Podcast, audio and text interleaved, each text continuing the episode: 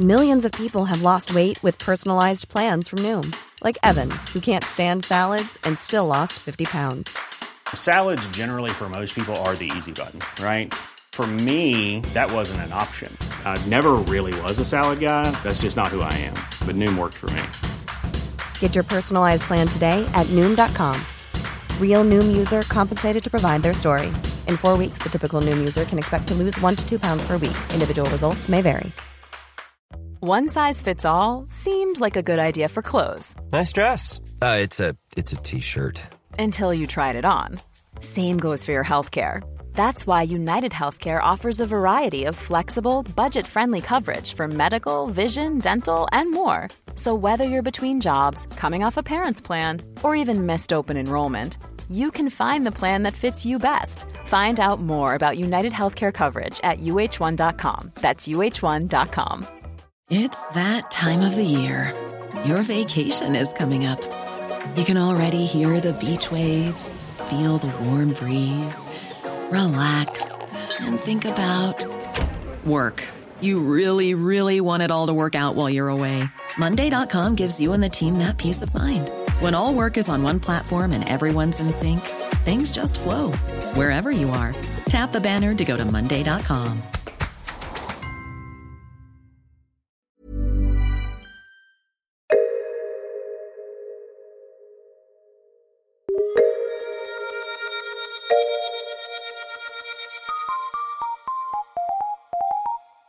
Welcome to Top Stories. I am Andy Zaltzman. Here at the Bugle, we would be lost without certain world leaders who have provided us and continue to provide us with endless amounts of content through their somewhat questionable actions, a price I'm sure humanity as a whole believes is thoroughly worth paying. And back in issue 135 of the Bugle, John Oliver and I gave a bugly thanks to none other than Kim Jong il. Top story this week career advice. Stop Let's right there, John. war. Stop right there. It's still on. The royal wedding is still on. The cynic said it wouldn't Oh, last a week. God. It's lasted two weeks. This country is back on track. Big day now scheduled for Friday, 29th of April, 2011, meaning that could be a bugle recording day. Yes. So, as official podcast of the royal wedding, we will be first on the scene to ask. So, Kate, Oh. you've caused some controversy by being the first bride at a royal wedding to be wearing a fluorescent pink catsuit. Do you think you'll be the last to allow your wedding dress to be decided by a public vote? Anyway, it's still on, John. It's still on. Carry on. Was that was that last joke also written with cricket in the foreground, Andy? Yep, yep. I think that was written just after Peter Siddle had completed his hat trick. Well, Andy, Thanksgiving is all about being grateful for the good things in your life, and the Bugle itself has to be thankful for all those international lunatics whose whack jobbery has proved so inspirational over the last 135 episodes. I believe in Thanksgiving's past, we've already offered up thanks to Hugo Chavez, to Silvio Berlusconi, to Mahmoud Ahmadinejad, and to Captain Crazy himself, Kim Jong-il. But like clockwork, and almost as a reminder as to who the big daddy of douchebaggery is, Kim Jong-il and his maxi-me offspring, Kim Jong-un, launched an attack on South Korean island this week, killing two civilians and two Marines. Now, South Korean officials described Tuesday's attack as surprising and shocking, and going on to say, we couldn't have imagined they would carry out this kind of grave provocation. Really? Because I could have imagined that. I could have imagined that quite easily. Why could I have imagined that? Because, and uh, how to put this delicately, your neighbours to the north are fucking nuts. Now, to be fair as well to the North Koreans, this action is entirely consistent with their inexplicably self-destructive behaviour. In fact, I'd go so far as to say this is one of the least surprising attacks in military history. I'm fairly sure if you live in Seoul and you hear a loud noise outside, and someone says, well, that sounds like a car backfired, your first instinct would be to say, don't be ridiculous, it's probably just North Korea firing missiles at us. Yeah, it's not really what you want. When uh, certainly when des- uh, guests go on desert island discs here on the on the radio, John, and choose the uh, songs and the one luxury item they'd like to take to a desert island, not many choose as their luxury item an artillery bombardment by the North Korean military, which probably explains why South Korea was pretty pissed off about it in the circumstances. You know, if they if they just fired in something that people might actually want as their special treat, you know, snooker table or a lifetime supply of Parma ham or a three times life size working robot of Barbara Hershey, then fine. But bombs are a definite no no. and to me, it seems that Kim Kim Jong Il, you know, he's known to be. Uh, increasingly close to death. Maybe thinking about his legacy. You know, he's always wanted to uh, to fight the entire Western world. He's, he's like a boxer reaching the end of his career. This could be the last chance where he hangs up his arsenal and retires dead. And uh, I mean, to be fair, my money would be on the entire Western world to beat him in that fight. So it's not really a match anyone wants to see. But um, anyway, good luck to the lad. Good luck. The only surprise is that this didn't take place along the DM uh, Z demilitarized zone between the two borders. Instead, it was on the disputed maritime border. And of course, of course it's disputed, for a start. It borders with North Korea, and they dispute everything. they dispute whether or not they should have a nuclear weapon. They dispute whether or not their population should be not starving or not. and they dispute whether a fully grown world leader should have a gigantic water slide in his back garden.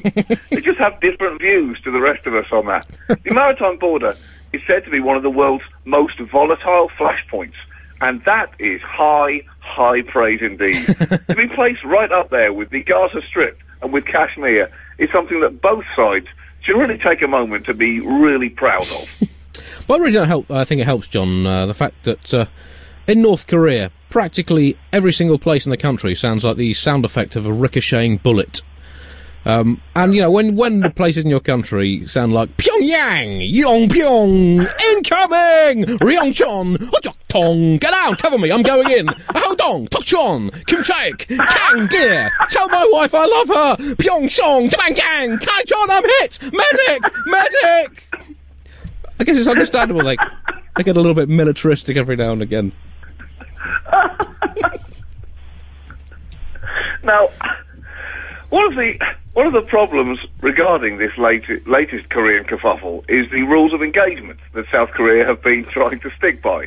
They are bound or self-bound to stay within a sufficient but proportionate response, and that has proven exactly as much of a deterrent as you'd imagine it would. and what has the international response to this been so far?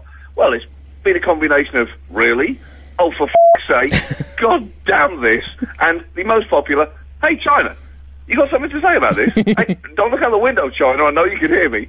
Do you have something to say about this? China. China. Hello? Hello? You know what? It's funny, China, because you can understand me perfectly when we were just talking about trade agreements. Your English was absolutely fantastic then. China! Yeah, in fact, the official uh, wording of the uh, response to the international community uh, in UN Resolution 1952 has been, "Oh, what now? You again? You total dick."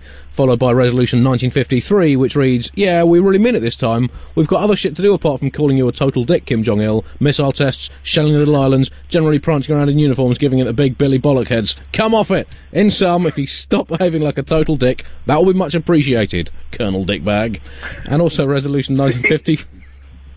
Also, Resolution 1954. Oh, so you've got a flashy new nuclear reactor. Well, react to this, big horse. And I believe that is the first time in UN history that a Secretary General has drawn a picture of his own extended middle finger in the official text of a Security Council resolution. At least since at least since Dag Hammarskjöld drew two on Resolution 119 to try to resolve the Suez crisis, one for each side, with "Swivel on these losers" written in English and Arabic. the in fact, the best response that the Chinese foreign ministry could come up with was to express concern over the exercises and, and going on to say, we oppose any act that undermines peace and stability on the peninsula. Now, what you can't hear with that statement when you hear it secondhand is that it was literally delivered through a yawn. they dictated that response, saying, okay, uh, oh, get this down. We oppose any act that undermines peace and stability Hmm. on the peninsula, or I don't know, some shit like that. okay, read it back to me. Actually, do you know what? Don't bother. I really don't want to hear it. wow, I need a cup of coffee. so, why are North Koreans doing this? Well, you know, that's a hard question to answer. It's like asking, why does that crazy man in the street walk around naked from the waist down, acting like an airplane all day? He has his reasons but they may not make any sense to you. Really? Are you? Is this you justifying an action that you've never told us about before, John? He has his reasons, Andy. Really? The Does he? Does he? This Yeah. man in this story? Really? He does. Right. And has Bedford Town Centre come to terms with that yet? They're not re- they weren't ready for it. They weren't ready for that kind of logic. He was ahead of his time. It's just a shame he had to leave to go to America because of it. Uh, some some analysts have been speculating that this is all due to the upcoming leadership transfer in North Korea from Kim Jong Il to his son Kim Jong Un, and this is bound to be a bumpy transition as Kim Jong Un has some big, crazy clown shoes to fill. He's like being the son of Michael Jordan or Pele. In fact, the best way of rebelling against his dad would be to become a pragmatic, reasonable leader guiding his country to a new era of prosperity and improved international relations. that would really piss the old man off. Maybe he could get an earring too. That was another top story. Thank you for listening. The Bugle podcast continues to be alive because of your regular or one off contributions. Do fund my shed renovations and cricket memorabilia. Sorry, the continued future health and independence of the show at thebuglepodcast.com.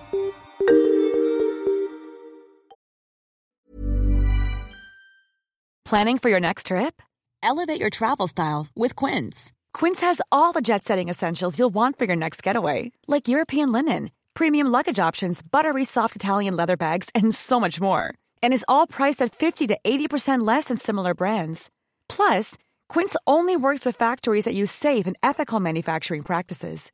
Pack your bags with high-quality essentials you'll be wearing for vacations to come with Quince. Go to quince.com slash pack for free shipping and 365-day returns. Hi, it's producer Chris from The Bugle here. Did you know that I have a new series of my podcast, Richie Firth Travel Hacker, out now? It's the show where Richie Firth and I talk about how to make travel better in our very special way. In this series, we discuss Lime bikes, Teslas, the London Overground, and a whole bunch of other random stuff that possibly involves wheels or tracks or engines of some variety. God, what a hot sell this is. I mean, you you you must be so excited. Listen now.